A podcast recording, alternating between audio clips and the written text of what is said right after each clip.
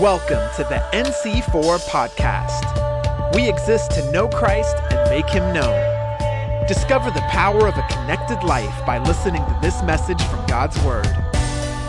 Now, a man named Lazarus was sick. So the sister sent word to Jesus Lord, the one you love is sick.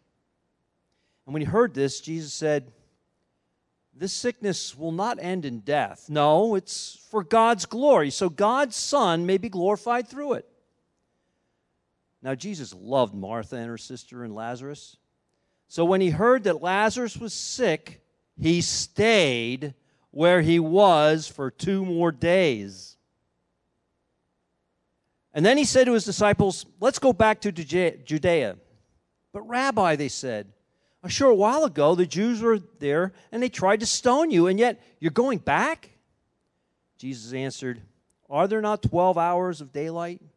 Anyone who walks in the daytime will not stumble, for they see by this world's light. And it is when a person walks at night that they stumble, for they have no light.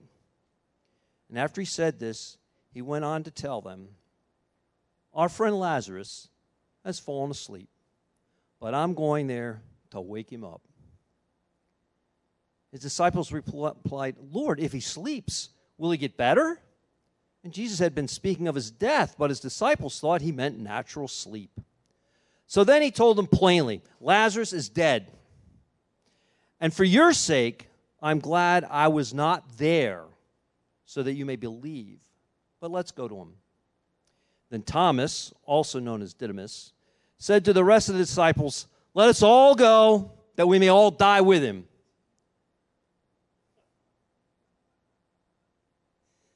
On his arrival, Jesus found that Lazarus had already been in the tomb for four days.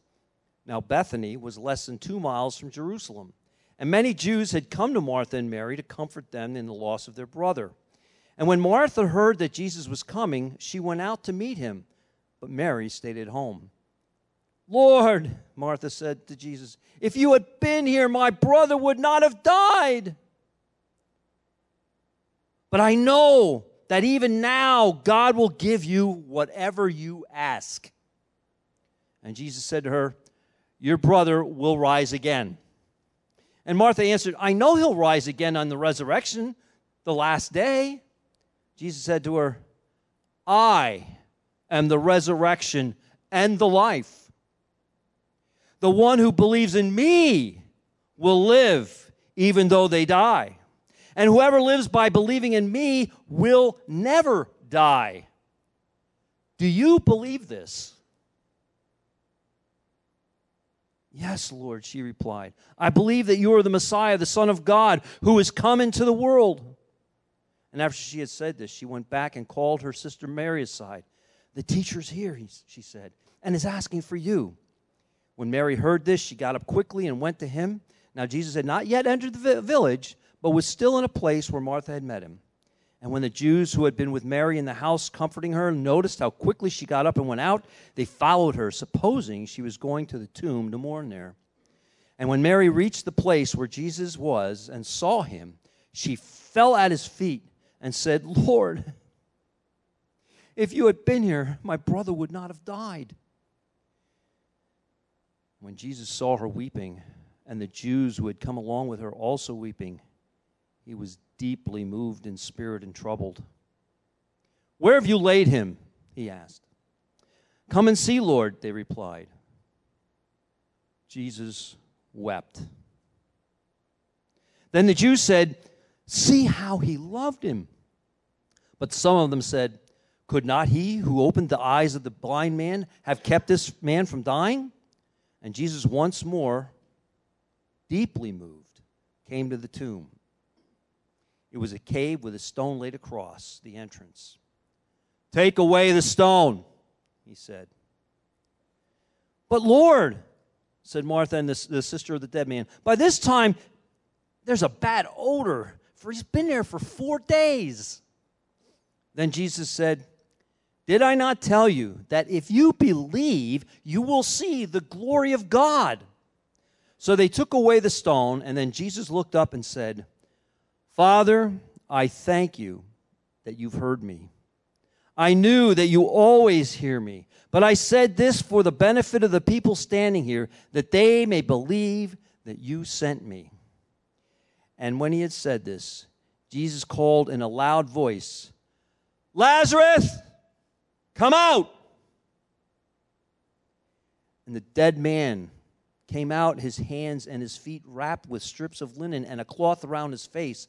And Jesus said to them, Take off the grave clothes and let him go. It takes a community. Therefore, many of the Jews who had come to visit Mary and had seen what Jesus did believed in him. But some went to the Pharisees and told them what Jesus had done. And then the chief priests and the Pharisees calling a meeting of the Sanhedrin. What are we accomplishing? They asked. Here is this man performing many signs. If we let him go on like this, everyone will believe in him, and then the Romans will come and take away both our temple and our nation. Then one of them, named Caiaphas, who was a high priest that year, spoke up. You know nothing at all. You do not realize that it's better for you that one man die for the people than that the whole nation perish. He didn't say this on his own. But as high priest that year, he prophesied that Jesus would die for the Jewish nation. And not only for that nation, but also for the scattered children of God to bring them together and make them one. So from that day on, they plotted to take his life. And therefore, Jesus no longer moved about publicly among the people of Judea. Instead, he withdrew to a region near the wilderness, to a village called Ephraim, where he stayed with his disciples. And when it was almost time for the Jewish Passover, many went up from the country to Jerusalem for their ceremonial cleansing before the Passover. They kept looking for Jesus. And as they stood in the temple courts, they asked one another, What do you think? Is he coming to the festival at all? But the chief priests and Pharisees had given orders anyone who found out where Jesus was should report it so that they might arrest him. May God bless the reading of his word. Amen. That is a powerful story, yeah? Wow.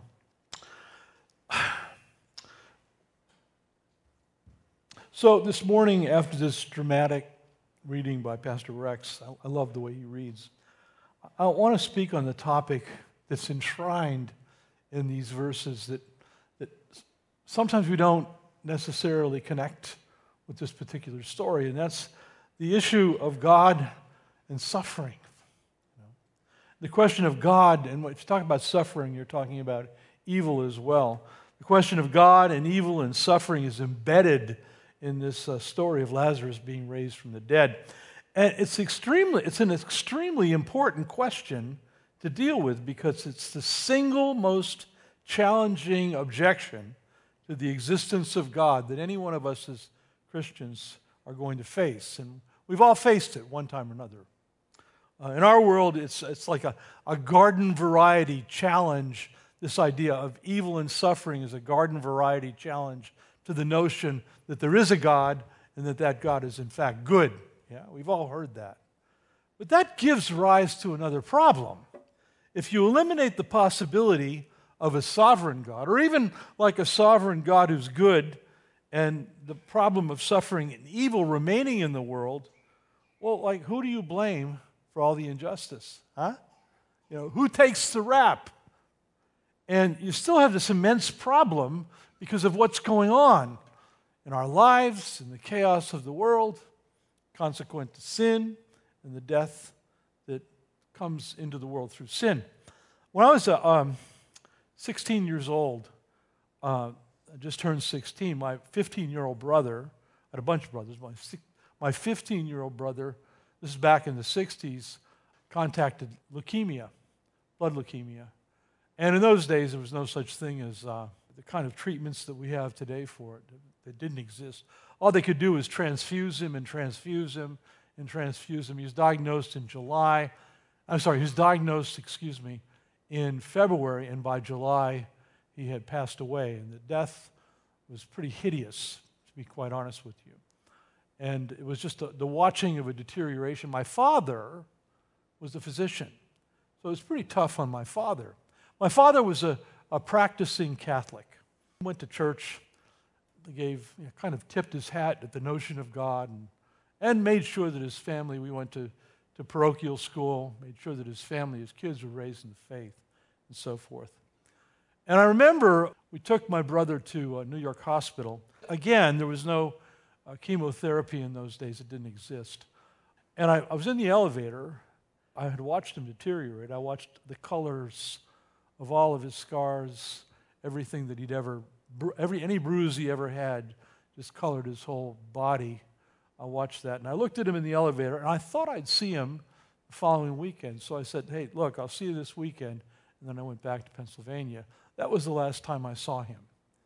He was uh, so emaciated that my parents decided not to have a viewing, uh, which I was happy about. But it was a surprise because evil and death and suffering had entered my life as a teenager. And uh, teenagers don't know that happens for the most part. My father, who again was a practicing uh, Christian of sorts, absolutely dissed God consequent to it. Good. He was a physician, and, and uh, his conclusion was either there isn't a God, or if there is a God, he ain't good. Huh?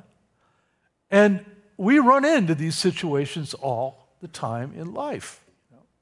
Now, the interesting thing was that conclusion that my dad came to did not solve the problem of injustice or evil or suffering in his life.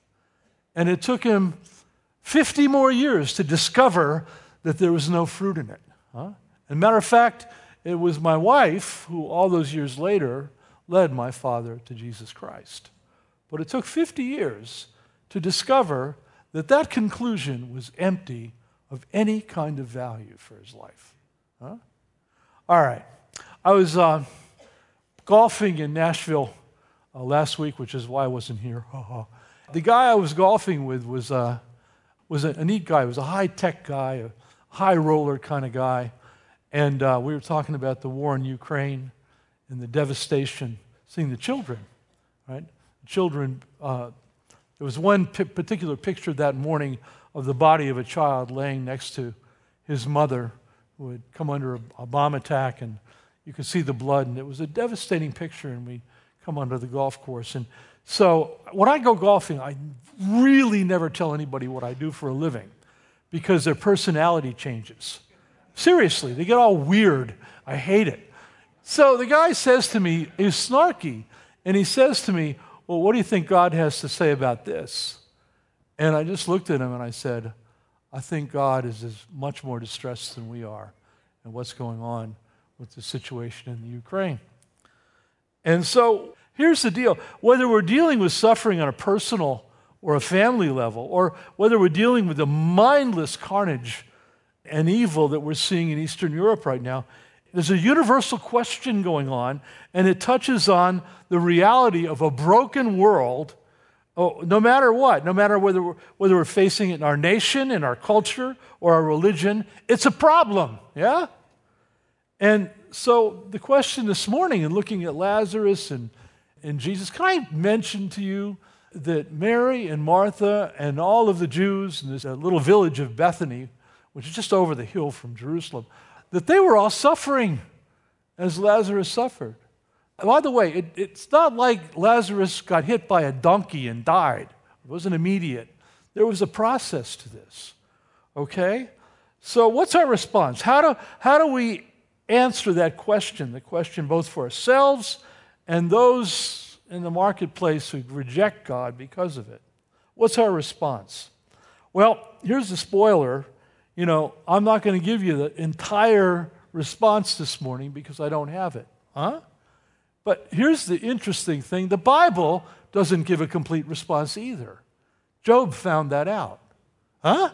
But Job did find out that there's a good and a great God who gives us hope. So I call this message the serpent upon the rock, or the serpent on the rock. In Proverbs chapter 30 and verse 19, the writer says this, and I'm paraphrasing. He says, he says in Proverbs, he says, There are certain things that are too wonderful or mysterious for me.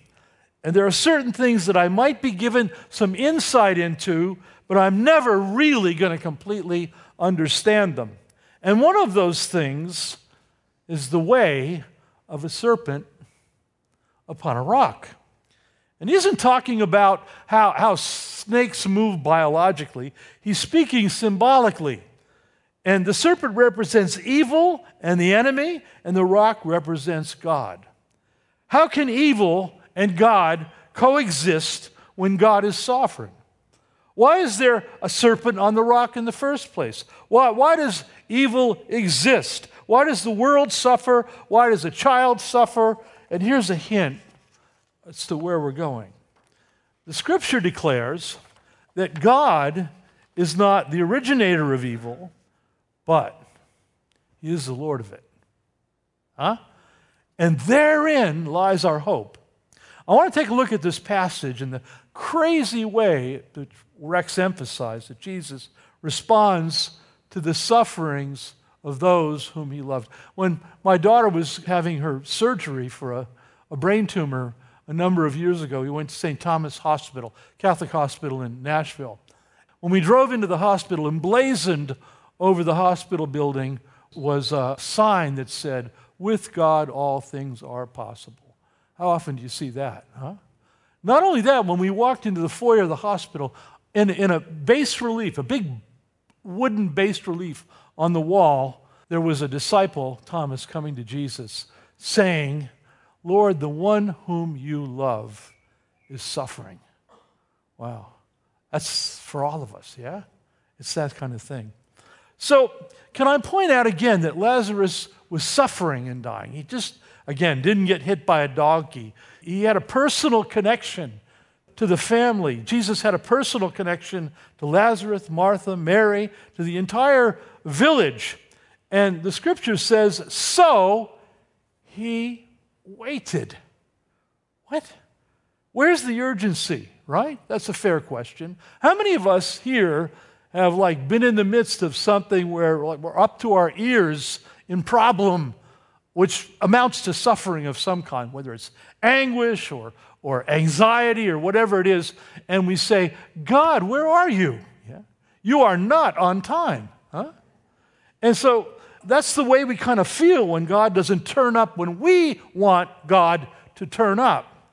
The real question is how many of us have struggled with God not showing up and not showing up in the way that we wanted Him to show up when He showed up?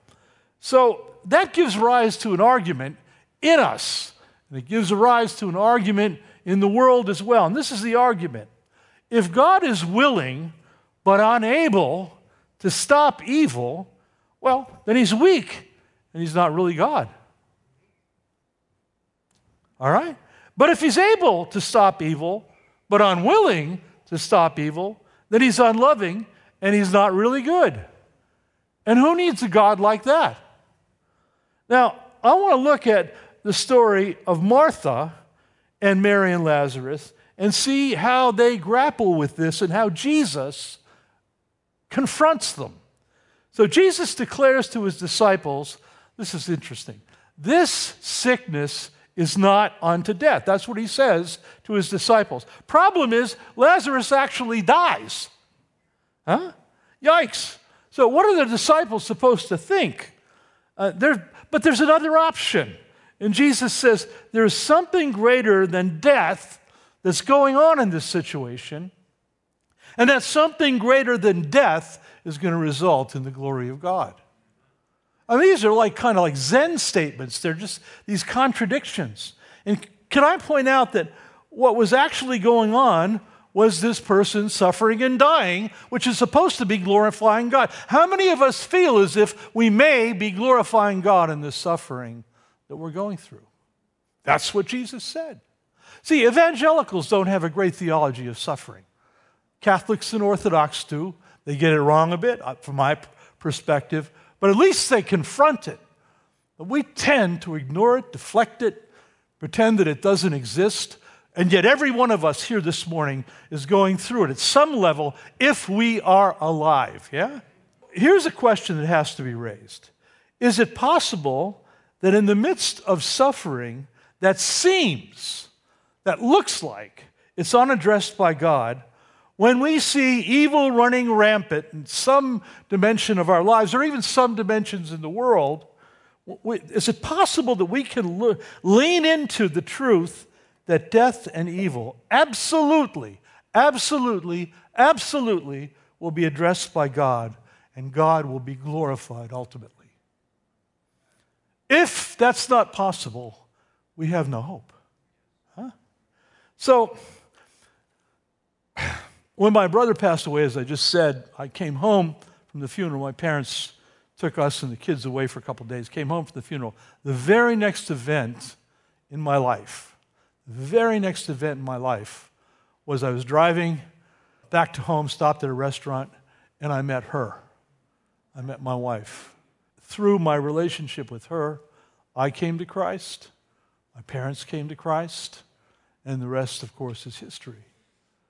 Isn't that interesting? I have no way to connect those dots except supernaturally. But it was almost as if there was a reasonability in how my life flowed consequent to that.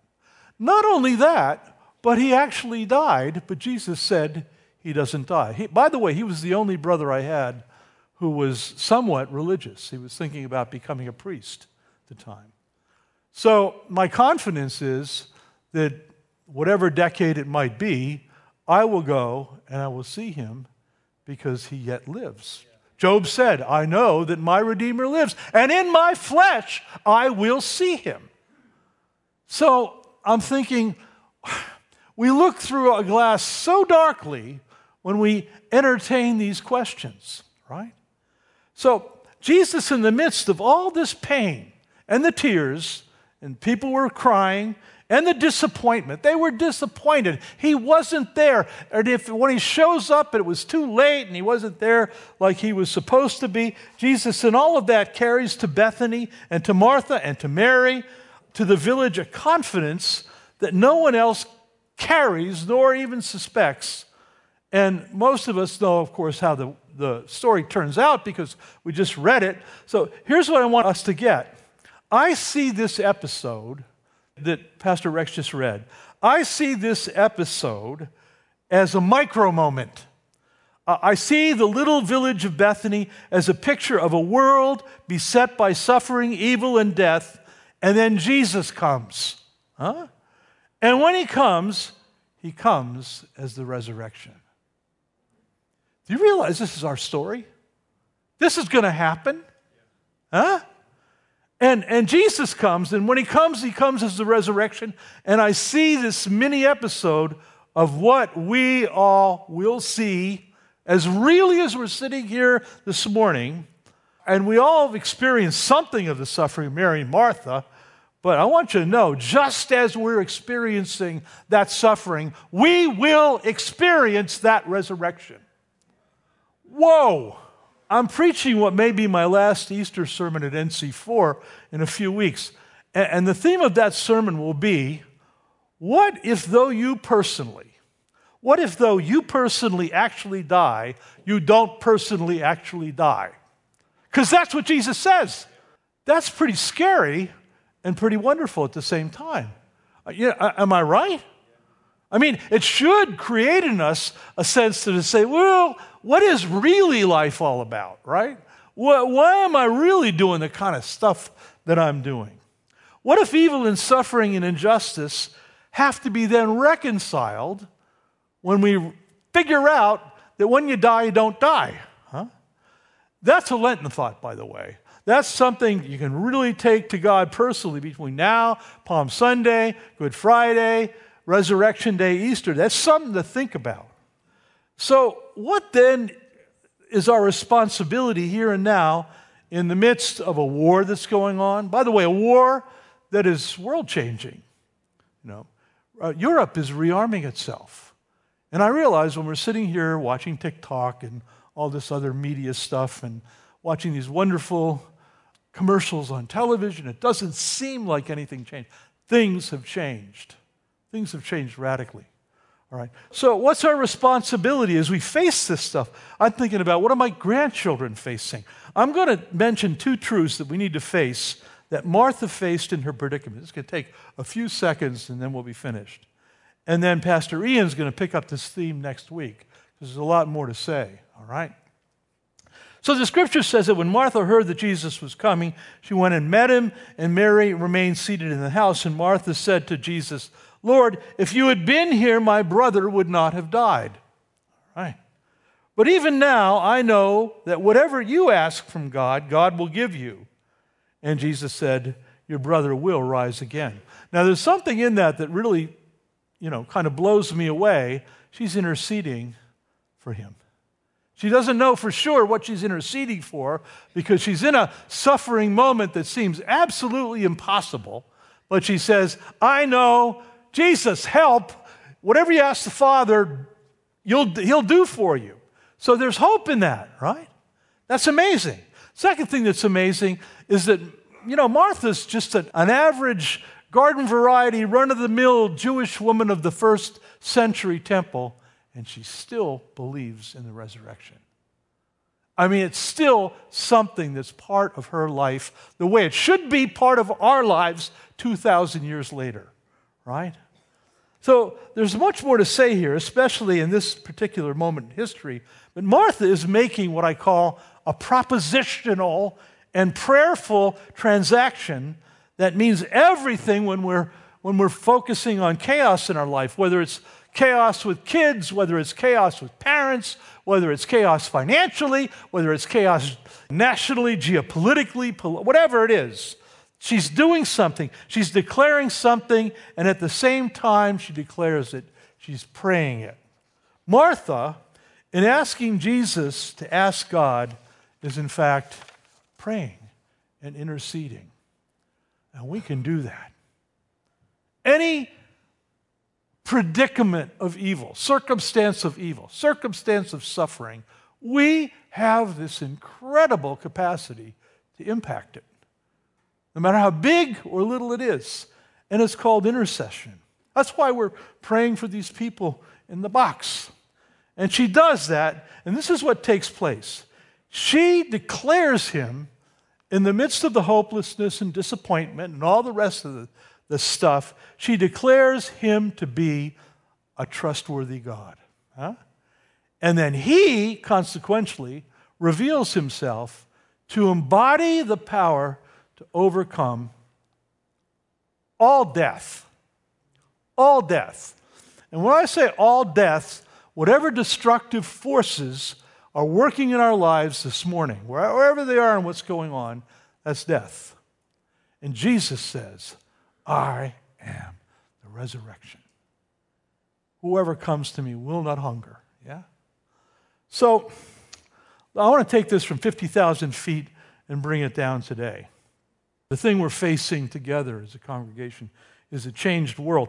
And I also said, I, am struggling because the younger kids and the younger adults really don't have a, the context that we do coming out of World War II, Vietnam, Korea, and all those things to understand how big what's going on is. Okay? The situation has changed. We have a seminary in Kiev, it was part of Grace Network, and, and uh, I was last week down at Staunton Grace Covenant in Virginia, and I ordained a new pastor there with a team. I saw the pictures. The pastor there, Steve Paulus, has almost been a force in establishing the seminary in Kiev. I saw pictures of all our brothers and sisters with their wives, Tricia was there with me, with their kids hiding in the basements, asking for prayer. It's pretty real. And I saw pictures of year after year after year after year of Grace Network and one Focus people going there and teaching these seminarians and sending them out into the rest of the world. This week, I just that's been weighing on me. This week, Paul Stewart he sent me a, a prophecy. It said, I don't know, I don't like international prophecies. This last election has soured me of prophecy completely. And, and he said, but I felt like I needed to submit it to you. So I said, okay. And, and Paul, Paul wrote this. He feels like this is what God is saying. I do too. He says this Have I changed? This is God speaking. Have I changed? Has my arm shortened that I can't effect change or reverse the course of even battles or wars. Did I not do the same thing during World War II because your fathers and grandfathers and grandmothers and grandfathers prayed? Don't I do the same for you today as I did for your parents, for your grandparents, for your great grandparents? Don't I tell you, didn't I tell you there would be wars and rumors of wars to prepare you for what was to come and to get you ready to stand against evil that's in your world? Huh? There are more for you than those who are against you. And if you open your spiritual eyes, you'll see. Go forth in faith. Call forth the warrior angels to reign in the steads of the evil ones, causing this turmoil and affecting leaders, and reverse the advances that are going on in Ukraine and in Russia. Cover the churches, cover the believers, cover the unbelievers. Pray prayers of protection. Send forth my special forces of angels that will bring, bring battle reversals and defeat our enemy. I care, I care, God says, for the Ukrainians. I care, God says, for the Russians. Huh? As much as I care for you. Ooh. And I love you more than you can imagine. You are part of my end of days plans, and I put you here because you have a critical role to play.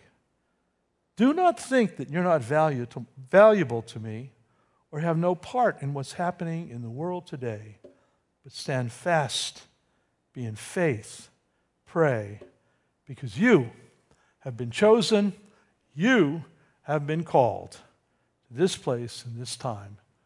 Amen and amen. I think that's the word of the Lord for us this morning, yeah?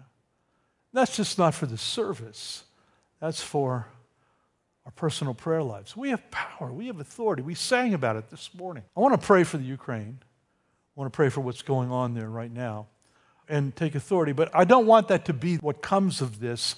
I want what comes of this to be while we're driving in the car this week, while we're on our way to work or school or, or praying with our kids or doing morning devotions, to not forget to pray for those who are suffering this morning in the Ukraine and in the rest of the world. This is particularly preeminent because it's such a game changer. Okay? So, if anybody here kind of is visiting because of Tom or whatever reason and doesn't uh, know the Jesus that was described in, in this story, who doesn't know you're not going to die, you're not going to die, even though you die. If you don't know that, would you come up after the service? I would like to introduce you to a God who can tell you that, right? I, I really mean that. It, it could be the greatest day of, of your life because it would be the greatest day of living forever, yeah? It's that kind of a deal. Lord bless you, keep you. The Lord make his face to shine upon you, be gracious to you. The Lord lift up his countenance upon you and give you peace because Jesus is the resurrection and the life. Thank you for listening to the NC4 podcast. For more info, visit our website at nc4.org. We believe in the power of a connected life. If you prayed to give your life to Jesus today, we'd love to help you walk it out together. Just text the word Jesus to 610 816 6062.